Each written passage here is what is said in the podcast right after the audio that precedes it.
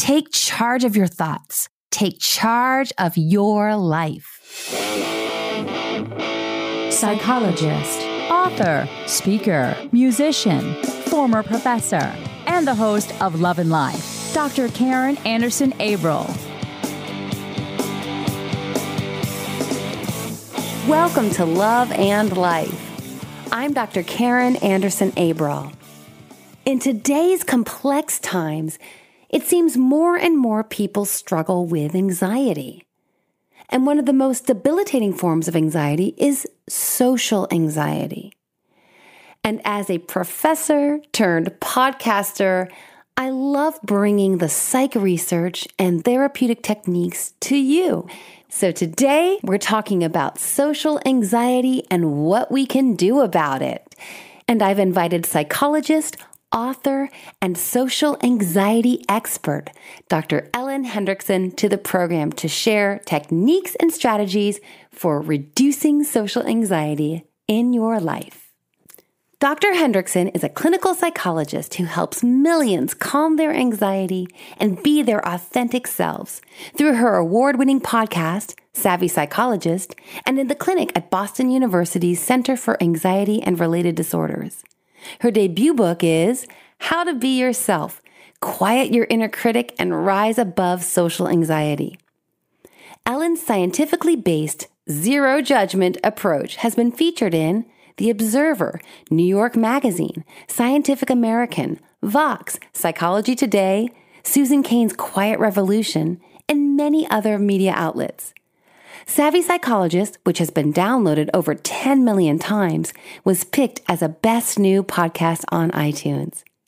Ellen earned her PhD at UCLA and completed her training at Harvard Medical School. She lives in the Boston area with her family. Dr. Hendriksen, welcome to the program. Thank you so much. I'm delighted to be on. I really appreciate your time and I loved your book.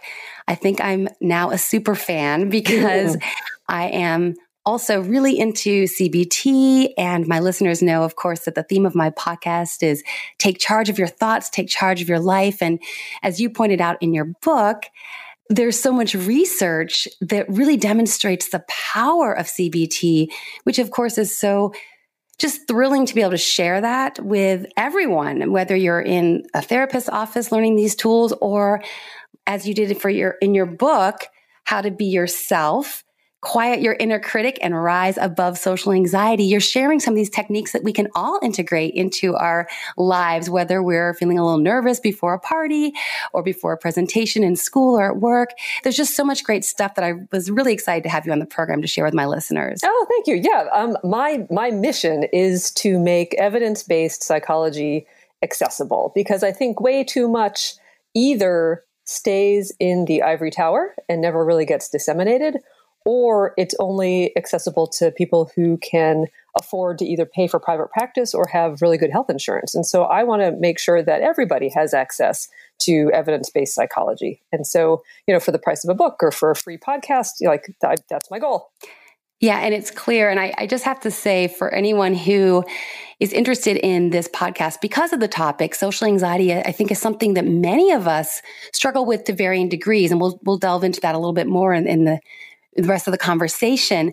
But I will. I would encourage you to pick up this book. Uh, I had the the fun uh, opportunity to listen to it in the audio format, and I can tell you that Dr. Hendriksen will become your cheerleader. Mm-hmm. he will convince you that you have skills and abilities that you didn't believe you had, and so it's it's just a really it's a very uplifting book, grounded in the psych research, and I highly recommend it. But let's get into the into what's going on with social anxiety in general. It seems like a term that a lot of people are believing to be true of themselves.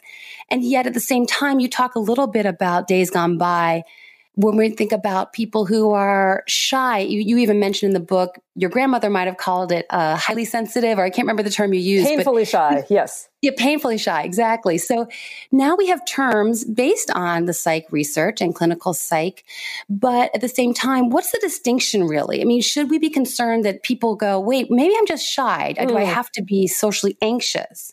Sure, that's a great question. And so from from my point of view, Shyness is just the everyday term for social anxiety. And so I, when I say social anxiety there, I say it was kind of a, a lowercase s, lowercase a, but Yeah. the, really the two terms are interchangeable. And if you ask people, if you poll your friends and you know coworkers and relatives and ask, "Are you shy?" Forty percent of people will say yes. Forty percent of people will identify with that label. However, if you change the question and ask, "Have you ever been shy? Have you ever been dispositionally shy? Like, were you shy as a child? Were you awkward as a teenager?" Then that number jumps to eighty percent. And so this is something that almost everybody can identify with. Now, there is a difference between shyness and what I call capital S social anxiety, which is social anxiety disorder. There, there are still a lot of us, and 13% of Americans, at least, at some point in life can be diagnosed with social anxiety disorder. This is where it crosses the line into distress or impairment. Mm. So some some distress is is is normal. Like you go to a job interview, you're going to be anxious. You go on a first date, of course you're going to worry that they're that they're not going to like you or that you're going to get rejected. But that's that's proportional.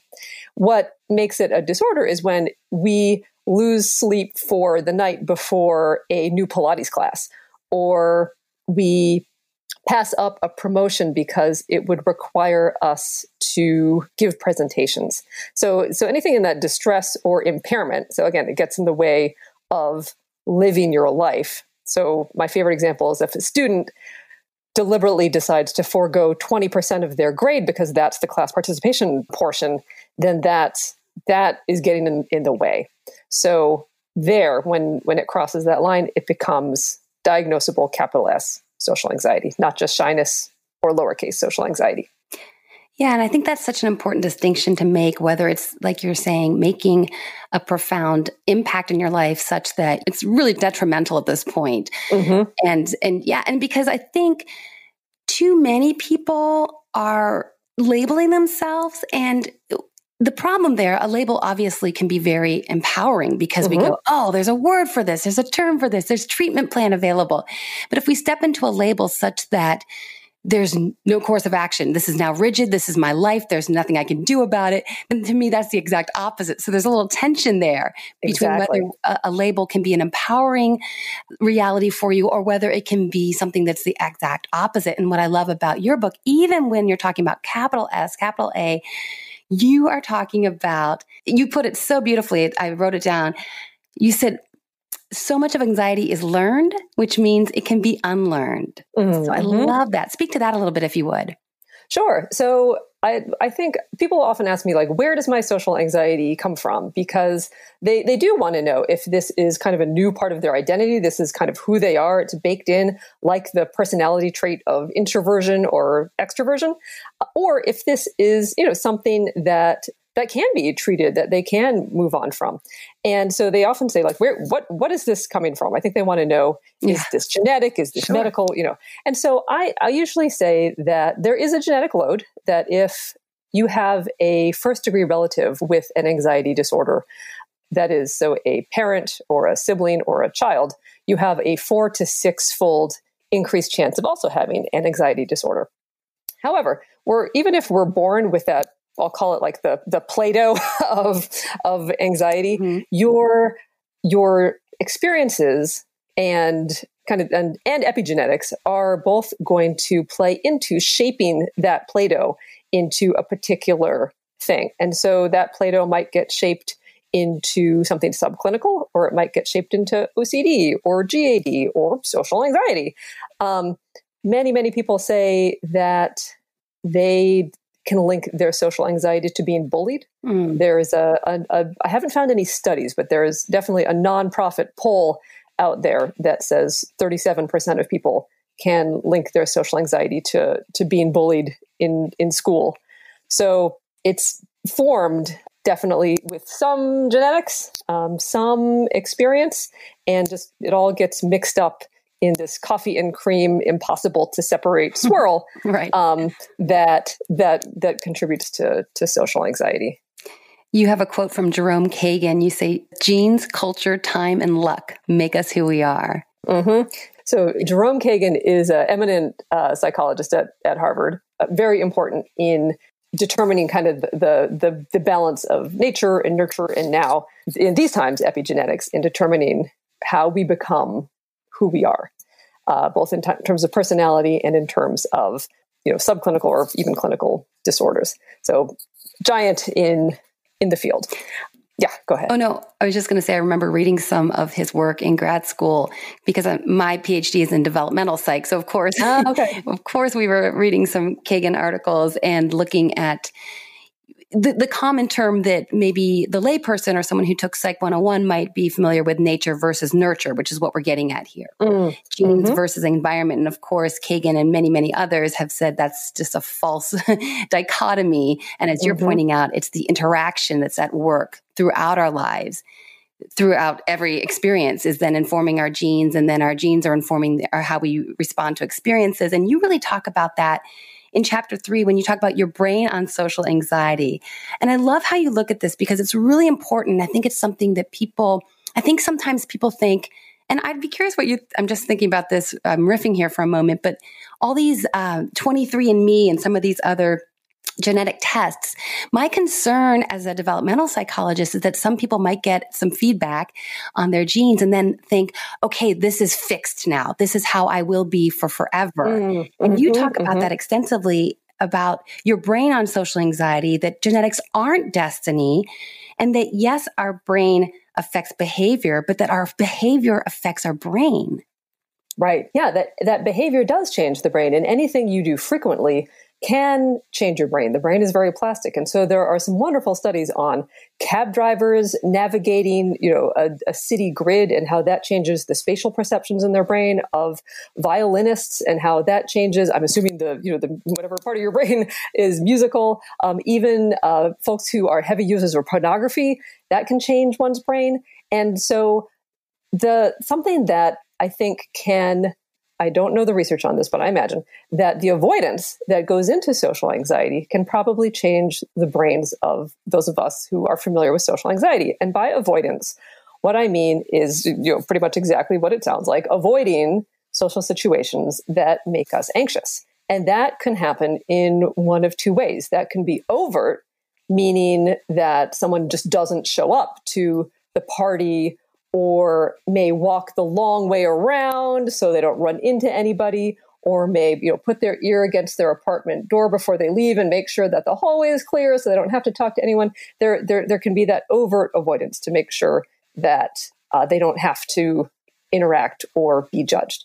But then there's also covert avoidance which is when we show up but we're at the party and we spend most of our time you know staring at our phones scrolling through twitter or we uh, go out, you know, with sunglasses and earbuds in to guarantee that nobody talks to us. So there's there's definitely that covert avoidance where you're there, but you're trying to blend in or disappear as much as possible so you don't have to interact. So those those two things I'm imagining can can like over years and decades can change one's brain but the important part is that you can also unwind that you can unravel that tapestry and by trying and growing and stretching and doing things that make you at first a little bit anxious. You know, you can you dip your toe into the pool. You don't have to do a cannonball into the deep end. To by by you know slowly doing the things that you are scared of, you can unwind that.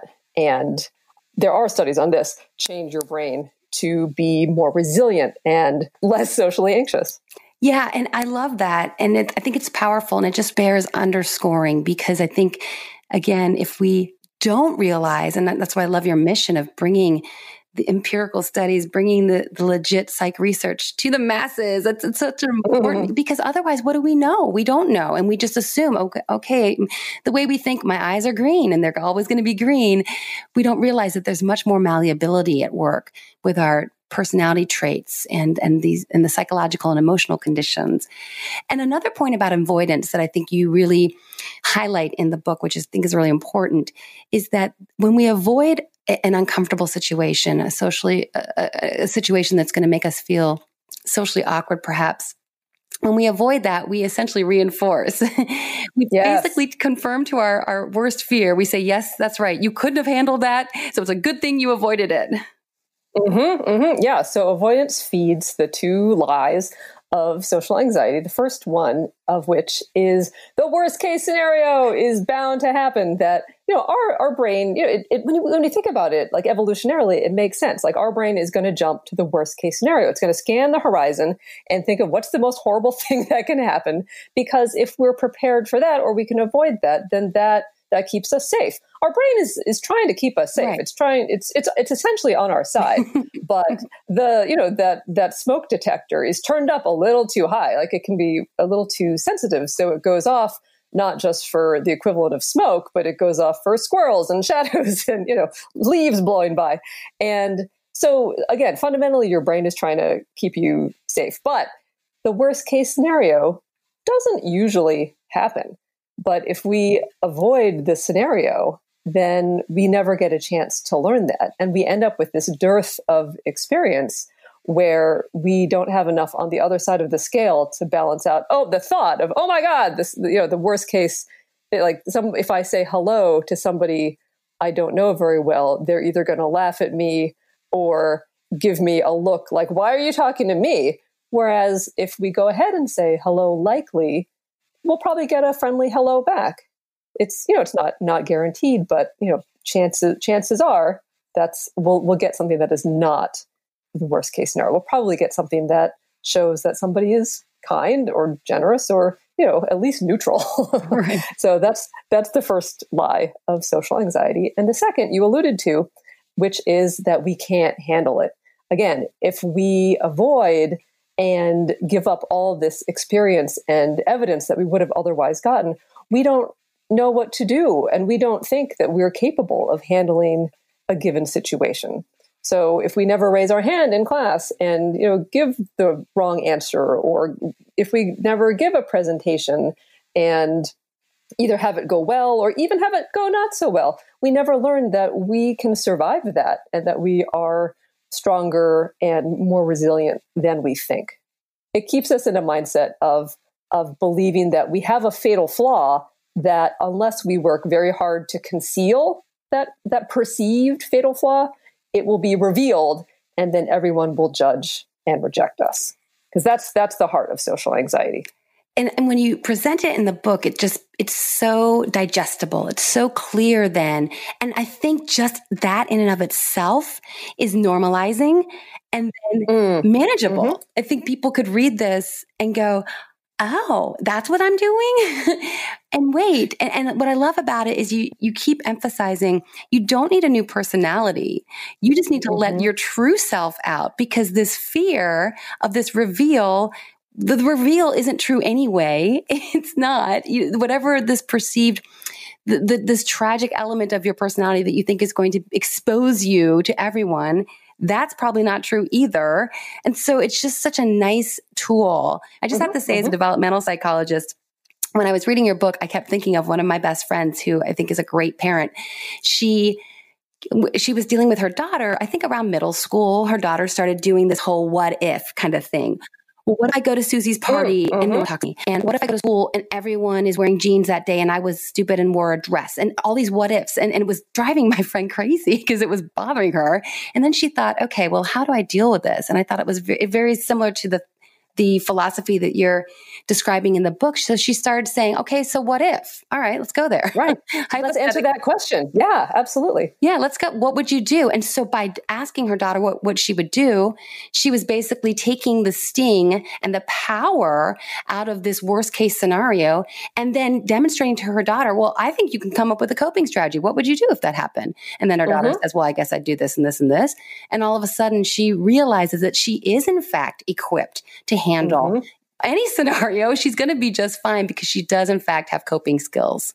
Absolutely. So if you know, so if she goes to the party and no one talks to her, what am I going to do? I'll initiate a conversation or I, you know, and then and then if no one talks to me, maybe I'll try again. And if still no one talks to me, then I'll decide that this party's lame and call my mom and come home. Right. So yeah, so there's absolutely you know a plan. Or you know, if I I show up and I'm wearing a dress and everybody's wearing jeans, you know, I can make a joke out of it. I can say, oh, I didn't get the memo, so I'll wear jeans tomorrow. You know, like there we can there are so many things we can we can do. Yeah, to to to cope. And I think just remembering that and making a plan for it can be so helpful in managing our anxieties. So I want to I want to be clear that I want to give credit where credit is due. So the idea that social anxiety is a reveal, that we will be um, revealed as being so say like boring or incompetent or will be revealed as like that our hands are shaking and that you know everyone everyone will think we're that I'm an anxious freak or will be revealed as being um,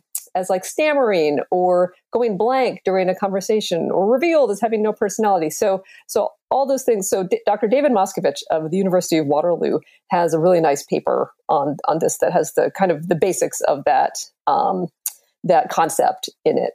And he talks about how there are fundamentally four different reveals. And the first is it's it's a, a little bit of an overlap with body dysmorphic disorder. It's mm-hmm. about there's a reveal about our appearance, so that maybe we're we are afraid that if we we don't work hard to conceal uh, this perceived flaw of being fat or ugly or that our skin is blemished, that will be revealed and rejected. So that's one. The second is uh, the signs of anxiety themselves, so that we will be revealed as uh, you know blushing too much, or sweating through our shirt, or our voice is trembling, and and and will be revealed as an anxious freak, and people will you know will reject us for that.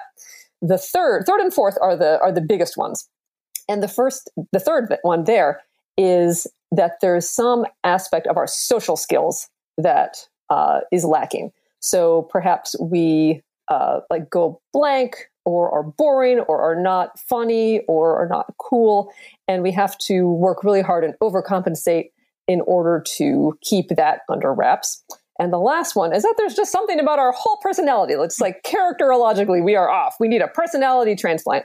So either like we're incompetent or we're stupid or we're boring or something along those lines. And anyone and are, these these perceived reveals are just that perceptions that they are either not true at all or there may be a grain of truth. Like maybe somebody does blush or you know maybe somebody does go blank under pressure. That you know that absolutely happens.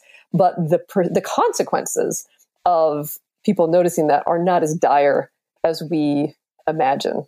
And personally i think that that that idea of a reveal links nicely to why so many people develop social anxiety from bullying because the bullies have essentially said that this is your fatal flaw like you're a loser or you know you're stupid and and have created that that reveal. And so i think that the the the trauma of bullying can make people internalize those labels and and that experience. And and and if our brains buy into that, then of course, you know, it will uh, it will carry will carry that with us um, for you know years and decades to come. So it's that's a that's a that's a really tough thing to uh, to experience. Absolutely. Yeah. In in the book, you share a lot of strategies to basically coax your clients into seeing themselves the way you see them.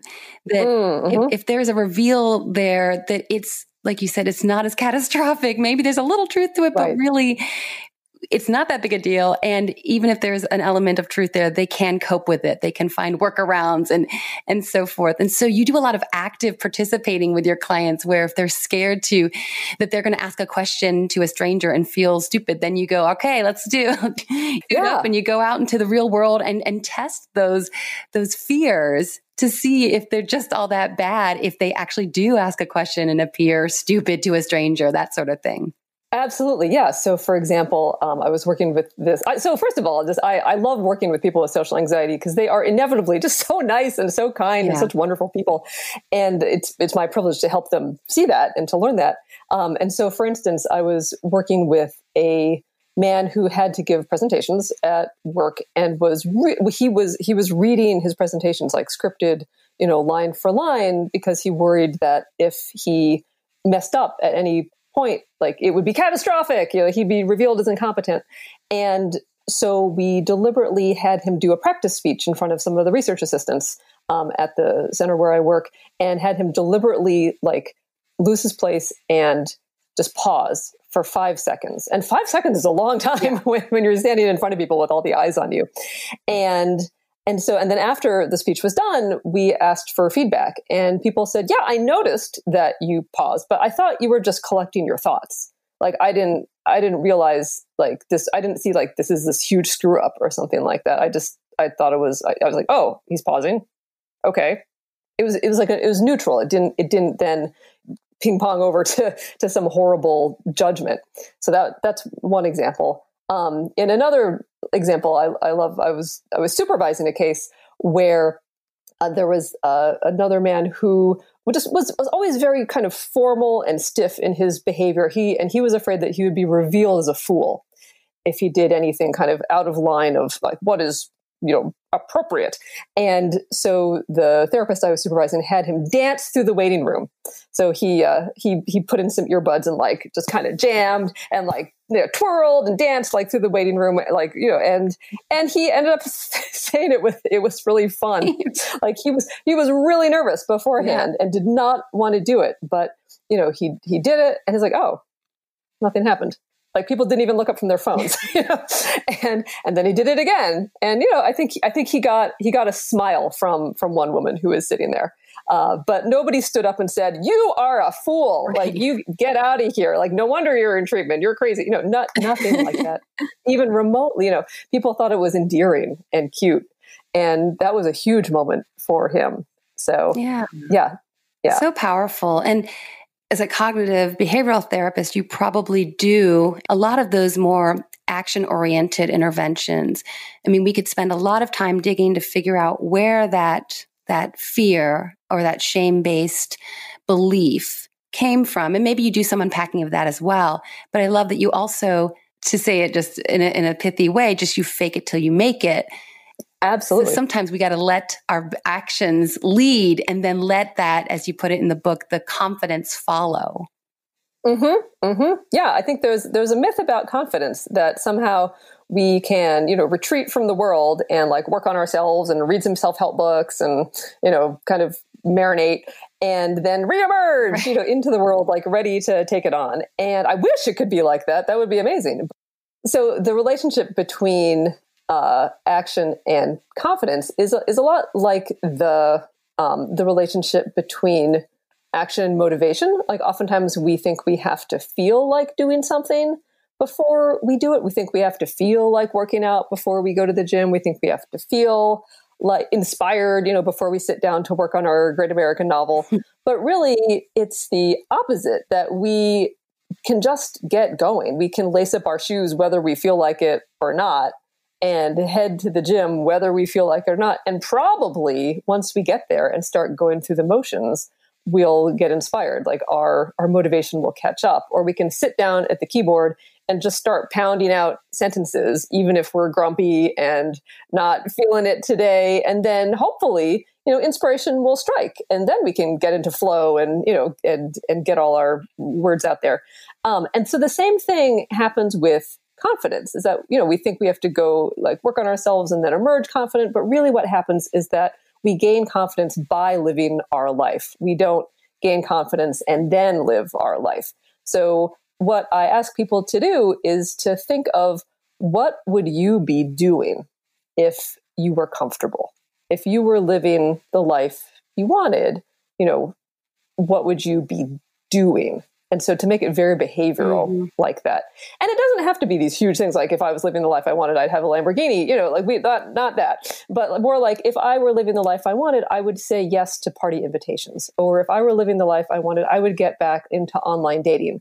Or if I were living the life I wanted, I could send back uh, the wrong you know dinner that gets brought out to me by the waiter you know and i could say like oh sorry you know sorry excuse me i, I didn't order this. Um, i think there's been a mistake as opposed to eating meatloaf that you don't like you know? So uh, so we so we choose some little things and some medium things and some bigger things that they would like to try and then we work our way through through the list. And and i personally like i it's not that I don't care about where this comes from. I, I certainly like that that aha moment can be very effective. Mm-hmm. But what I really care about is how whatever it was is affecting them now, right. and that's where we work. Yeah, and and yeah, and of course, in in psychotherapy, there can be the criticism that cognitive behavioral therapists are just too here and now and they never delve back to kind of get at the root issue, which I don't think is, I don't think it has to be in either. I, yeah, I, I agree. I yeah. Agree. I think both can be useful, like you said. But at the same time, it's really and really this is grounded in mindfulness which you also bring up really what we have is this present moment and so oftentimes if we are stuck a lot of, of, of, some of our pathology is because we are either ruminating too much about the past or anticipating all this dread and, and horror in the mm-hmm. future and so that bringing concretizing our experiences and, and bringing them to the here and now, I think is really powerful. And of course, all the research on mindfulness speaks to that, which you also speak to as well. Everyone knows I love nothing more than a party, which is why I'm so excited to welcome our newest sponsor, Chaotic and Collected Garlands and Party Decor by Jess Downey. Jess creates hip and handmade party supplies. Check them out at chaoticcollectedinc.com and if your party has a theme that is a little unconventional, Jess is your girl because she loves creating custom designs for your party. Say a hipster baby shower, or a craft beer party, or my annual wine and cheese soiree. ChaoticandCollectedInc.com. Let's talk a little bit if you're if you're okay with it yeah. Uh, let's talk a little bit about uh, the two. You talk about the two main techniques are replace and embrace. Mm, and, and, mm-hmm, as uh, mm-hmm. and my listeners know, I'm a big Albert Ellis fan, which I saw uh, through the book that you are as well. He is hilarious. yeah. Absolutely. What a what a character. Oh my gosh. Yeah, and, yeah. and but literally, I remember learning his stuff in grad school and going, "Would that really work?" And then. Mm-hmm really started using it on my own life before I ever used it with clients. It was more that I started seeing the power of me dismantling and unpacking these irrational thought streams that were getting me mm-hmm. nowhere and were absolutely silly. And so I love that you bring that to in this replace notion and then the embrace notion, which almost sound like polar opposites, but really you're you're presenting them as work, being able to work hand in hand. Right, right. So the yeah, I think of it as two buckets worth of tools. So the the replace is your, you know, your your kind of bread and butter cognitive behavioral therapy like cognitive restructuring. So like let's get in the ring with our thoughts and go a few rounds. And so let's ask, you know, so like with the um so let's specify what we're worried about because like so often you know just like your story with uh, your friend's daughter with the what ifs yeah. That it's it's really hard to argue with a question. And so if if the thought that's going through our head is, is a what if or is some other kind of question it it behooves us to restructure that as a sentence. So like what if they all laugh at me gets changed to they're all going to laugh at me. And that you can argue with. You can argue like that you can put on trial. And so there once you've kind of caught the whatever you're worried about this you know the feared reveal of you know they're going to laugh at me or she's going to think i'm boring or he's going to hate me then you can you can ask yourself some questions like you know well what's you know what's the worst case scenario? And and to to play out like okay what am i really afraid is, is going to happen? And then what's the most likely scenario? Because you know the worst case scenario is is you know by you know almost by um, definition rare. And so, what's more likely, or like, what are the odds that that will actually happen? Um, how can I cope? What will I do if that worst case scenario occurs? Or, you know, just like, how do I picture myself coping in this situation? You can really give yourself a plan and try to refute those two lies that I talked about. The, you know, the worst case scenario is bound to happen and I can't handle this. So to really, you know, kind of talk yourself out, like logic yourself out of of this fear. Now, ultimately, I, I think of the this as kind of the runway to that you go down to psych yourself up to go into the situation. Like it's not it's not sufficient on its own. You can't kind of decide that you're not socially anxious anymore. You have to you have to go go do it and you know fake it till you make it. But it, it's a wonderful running start, and so I appreciate uh, the the replace technique very much. Then embrace, if we're going to continue with this, uh, you know, boxing metaphor, instead of getting in the ring with your thoughts and going a few rounds, this is where you sit, you stand outside the ring and you watch your thoughts throw haymakers at you and you calmly observe this is mindfulness mm. right so you notice there's that there's that there's a big gap between everyone's going to hate me and i'm having the thought that everyone's going to hate me there's like that's very it's it's equally subtle and profound yeah. and so using mindfulness we can take that step back and you know, to use a you know, Jon Kabat-Zinn analogy, we can rather than being under the waterfall where the thoughts are like pounding on our head and like we're getting caught in the current and swirling all around like with our thoughts, we can stand behind the waterfall and still see the thoughts. You know, we we can't control what we think. We can't control what our brain comes up with any more than we can control our heart beating. But what we can do is choose how we respond to those thoughts. And so if we can take a step back and stand behind the waterfall of thoughts and say, oh, there's that thought again. This always comes up before I go to a party, or this always happens. You know, like I, I, I always feel this resistance in my body before I have to go out with friends. We can just say, oh, hello, social anxiety. I, I recognize you. Right. And and then, you know, depending on where where we are in our practice, like maybe we're ready to to go, you know, prove that wrong, or you know, maybe we're not quite ready, and that's fine too. But to to keep on challenging ourselves and pushing ourselves and gathering that evidence, getting getting that uh, that evidence under our belt that that we're we can handle this and and things are okay. It might not be amazing. We might not have the time of our life, but uh, but the worst case scenario, you know, didn't didn't come and and beat us up. Yeah.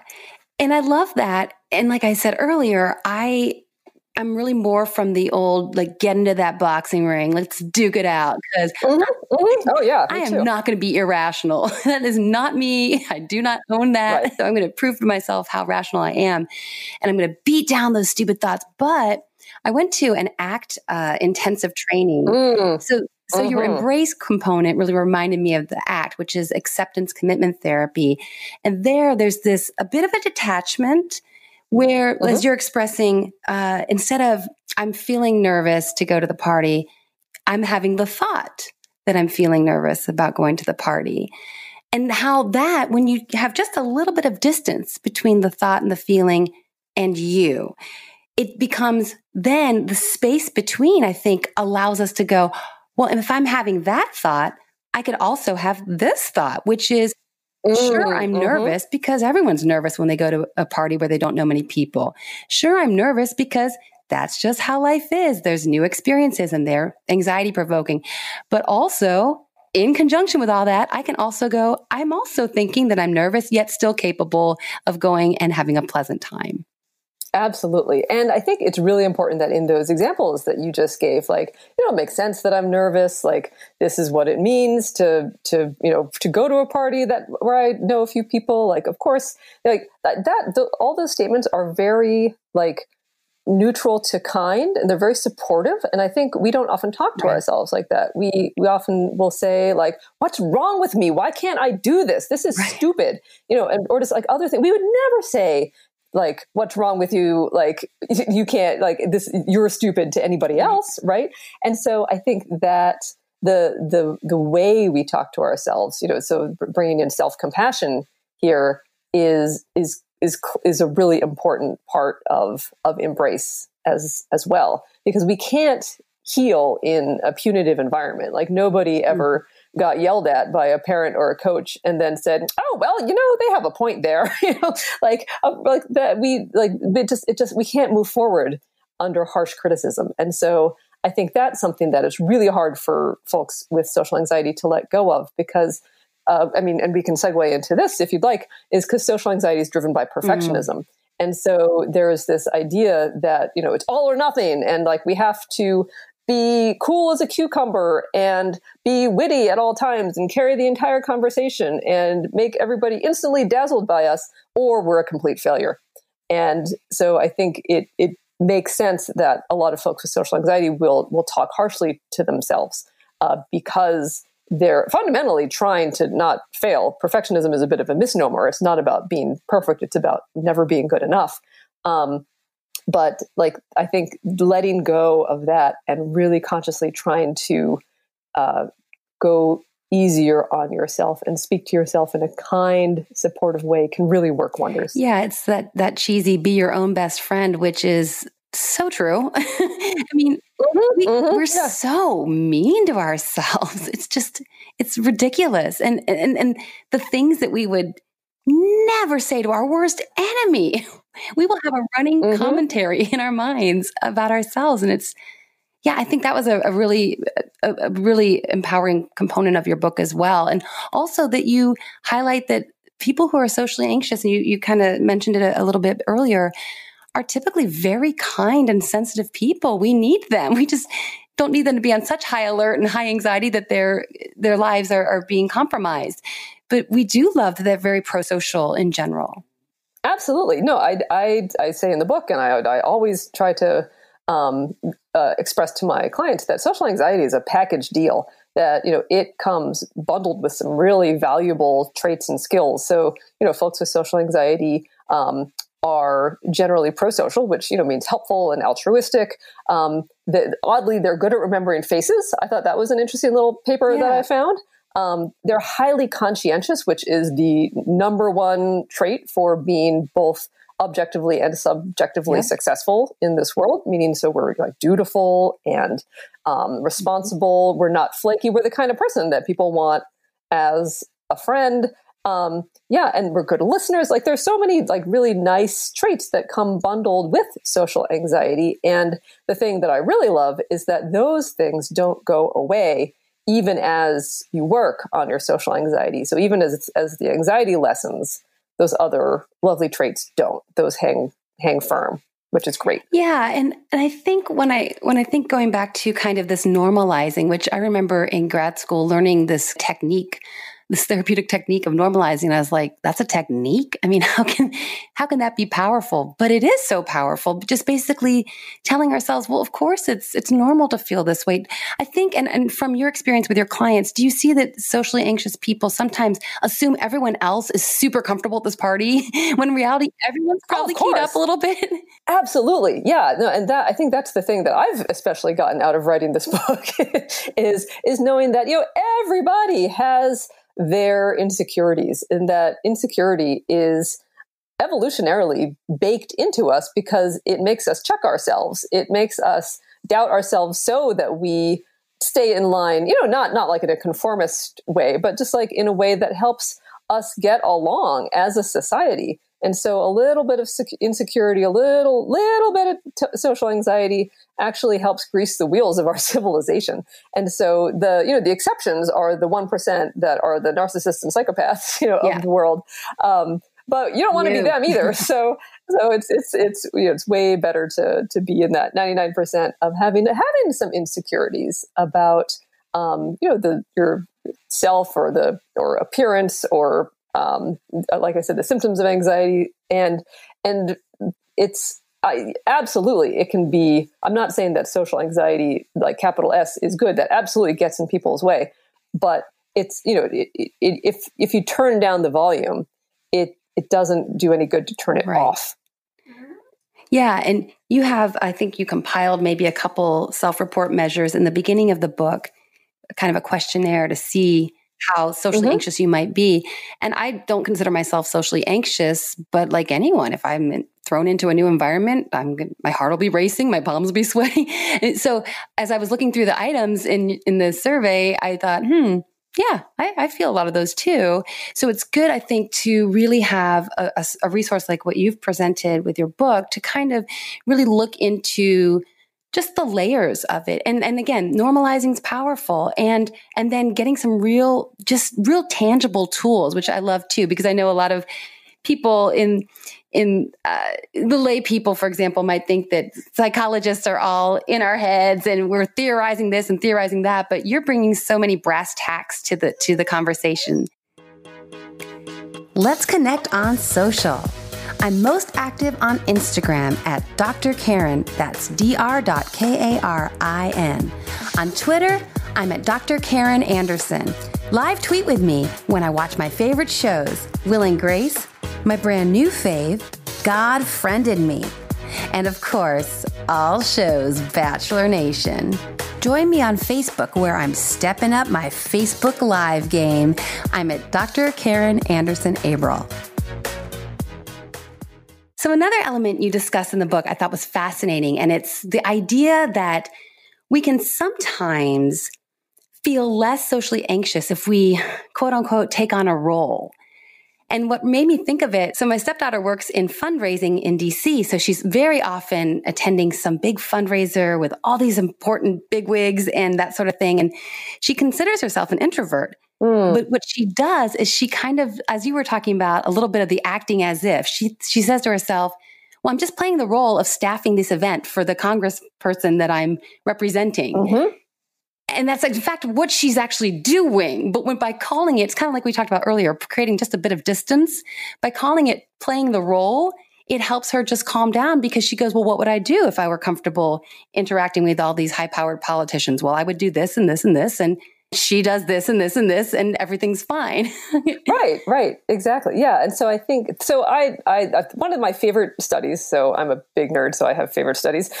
is um, there? There's this lovely study by uh, doctors uh, Simon Thompson and Ron Rapee, and they're Australian researchers, and so they did this this really interesting study where they took women from kind of opposite ends of the social anxiety continuum. So uh, some women with diagnosed, you know, capital S social anxiety, and then um, another group of women who were kind of naturally gregarious and outgoing and extroverted. And so one at a time, they had each woman go into uh, a, what was purportedly the waiting room for this experiment. And they sat down, and a, a male research assistant who was pretending to be another um, participant would come in, sit down in the room, and just make a little small talk comment. So the first one was, I hope we don't have to wait too long. And then he would just wait and see, you know, how she responded. And then every 30 seconds, if conversation had died, he would give another little, you know, prompt like that. And so this went on for five minutes. And this was the unstructured portion of the experiment. Okay, so after that five minutes, the researcher would come in and say, "Oh, thank you so much for coming. Really appreciate your your you know that you're here. Okay, here's here's what we're going to do. For the next 5 minutes, I would like the two of you to pretend that you're at a party and get to know each other as well as possible. Go." And so then conversation would ensue for another five minutes. And afterwards, the the the these these were all videotaped. You know, un, unbeknownst to the participant, they were debriefed afterwards, but. Um, but unbeknownst to them, they had been videotaped for both of these five minute segments. And the reviewers then rated kind of the, the social competence thereof. And the women with social anxiety lagged really far behind the, you know, more gregarious women in the first five minutes, which makes sense. But what I love is that in the second five minutes, where they're given a role, they're given like a mission, that the two groups are almost neck and neck. And so keep in mind that these are, you know, women with diagnosed social anxiety and they're being compared to people who just, you know, have never met a stranger. They they, you know, do this every day, you know, no problem. And right. they can rise to almost that level, like way beyond average, which I found fascinating. And yeah. so just giving yourself either like uh, a role like you talked about in your example of like okay well you know if i were fundraising and you know had to get this done and you know were an extrovert at this event like what would i do? Okay i'm going to do that. You can either you can either kind of put on a role like that or you can give yourself a mission in your head. You can say okay at this party i'm going to talk to three new people and then then i'll evaluate whether or not i'm having a good time and if i'm not i can go. But if i am then i'll hang out or you know, or you could or you could do specific people. So like you could go to your I don't know office holiday party and say, all right, I'm going to talk to my boss, each of my direct reports, and the office manager, and then we'll see see how we're, how things are going. And usually, you know, we end up kind of getting into the rhythm and and enjoy ourselves way more than we thought we actually would. And so just that little bit of structure can be super valuable. And the only the only word of caution I would give is to make sure that whatever that structure is isn't something that allows you to avoid. So like I think a lot of people will go to a I don't know like a party and decide that they're going to be the one to take pictures or they're going to be the one who helps clean up. And that's fine as long as it allows you to talk to everybody, you know, and kind of be in the mix. If that's a way that that gets you in, then absolutely do that. But if it's a way to keep yourself out, then it's becoming avoidance. So just to be really honest with yourself and yeah. to, to to make sure it's it's you're playing that role in order to practice. That if it's that scaffolding that eventually as you gain more experience you can take down. Well, and what I love about that is that if you told a client, like, let's try this, it almost seems too simplistic. Mm-hmm. It almost seems like that's not going to work. I mean, come on, it's I can't play pretend and it's going to really help me feel more comfortable. Or I can't set up this little game where I have to talk to three people and then I can evaluate whether or not I want to leave. But then you go, "Oh, but we have some research." right, so, right, right. Because I think sometimes the techniques do seem just, wait, is that really going to work? Mm-hmm, mm-hmm. And yet we do. We have the research to substantiate that, yeah, they do. These, yeah, uh, and, yeah. I, I think what, that's something that it, it does that that I find interesting is that like faking it till you make it, or you know, acting as if sets up a feedback loop not only to the people you're with. Like if you go in there, you know, like the fundraising example, and you know are are on and are you know are are talking and are you know doing your thing, then that sets up a feedback loop with them to that, that cues them like in terms of how to treat you. And like so they'll they'll interact and probably respond in kind. But it also sets up a feedback loop to yourself. Right. And and so by acting as if it's not as if we are putting on some kind of persona of somebody who is confident or warm or whatever we are being confident and, right. and warm even if we even if that hasn't caught up quite yet so I feel like fake it till you make it is a little bit of a of a misnomer, but it's it's it's that feedback loop that allows you to kind of progress. That at first, yeah, you probably are faking it, and I know I you know I've faked it certainly you know in interviews or you know conversations or whatever. But then then as as you repeat that experience over and over again, it becomes, you internalize it and it becomes you. It's not fake anymore. Yeah. And I talk about this a lot too. And you, you referenced it in your book. We kind of, again, we, we, we look at everyone else and if they seem so socially polished, we just think that they were born that way or that they just have this ability and yet they've probably just practiced it the way that you're encouraging your clients to practice. And like anything, if I tried to do a push up right now, it'd be impossible. but if sure. I did a bunch for a long time, pretty soon I could do 10 push ups and it'd be no problem. So it's really not so different. It really has to do with just that repetition. And then what used to be so foreign and felt so forced and fake then actually becomes, wow, no, that is a facet of me. It's just a facet that had been underdeveloped before, but it really is me. And then it, it can even become your default mode. Mm-hmm. And that's the beauty of all the work you're doing. And I just want to thank you again for the book. I'm really thrilled to have that resource. So when folks reach out to me with questions, I can refer the book to them and refer this podcast to them. And then um, tell the listeners about your podcast as well. And then let them know anything else and where to find you. And thank you so much, Dr. Hendriksen, for coming on the program. Really appreciate oh, Of course. It. Absolutely. No, I was delighted to talk to you. You're very easy to talk to, good, good interviewer. Oh, um, yeah, of course. And so, um, yeah, so the book is called How to Be Yourself, uh, Quiet Your Inner Critic and Rise Above Social Anxiety. And you can, you know, find it anywhere you like to get your books. Um, my podcast is called Savvy Psychologist, and it is a very short, actionable podcast. It's only about mm, you know twelve or thirteen minutes, and it comes out every Friday. And uh, we I, I, base it off requests from from listeners. So um, so we tackle a different topic every week. And you can find me on Twitter at Ellen Hendriksen. Um, yeah, and so so thank you again for for having me. It was really a delight to talk to you and it's always nice to to nerd out with a fellow psychologist. well, my listeners know I consider myself a psych nerd, and so many of them are as well. So they're going to really dig this. So thanks again. Thank you. The love and life hack for this week is take charge of social anxiety with CBT. Through cognitive behavioral therapeutic techniques, we can quiet our inner critic and rise above social anxiety. Thanks for joining us this week. And an extra special thank you for those of you who subscribe to the podcast and have rated and reviewed episodes. It makes such a difference, and I'm so appreciative. Take charge of your thoughts, take charge of your life. This is Dr. Karin Anderson Abrell. And until next time, make it a great week.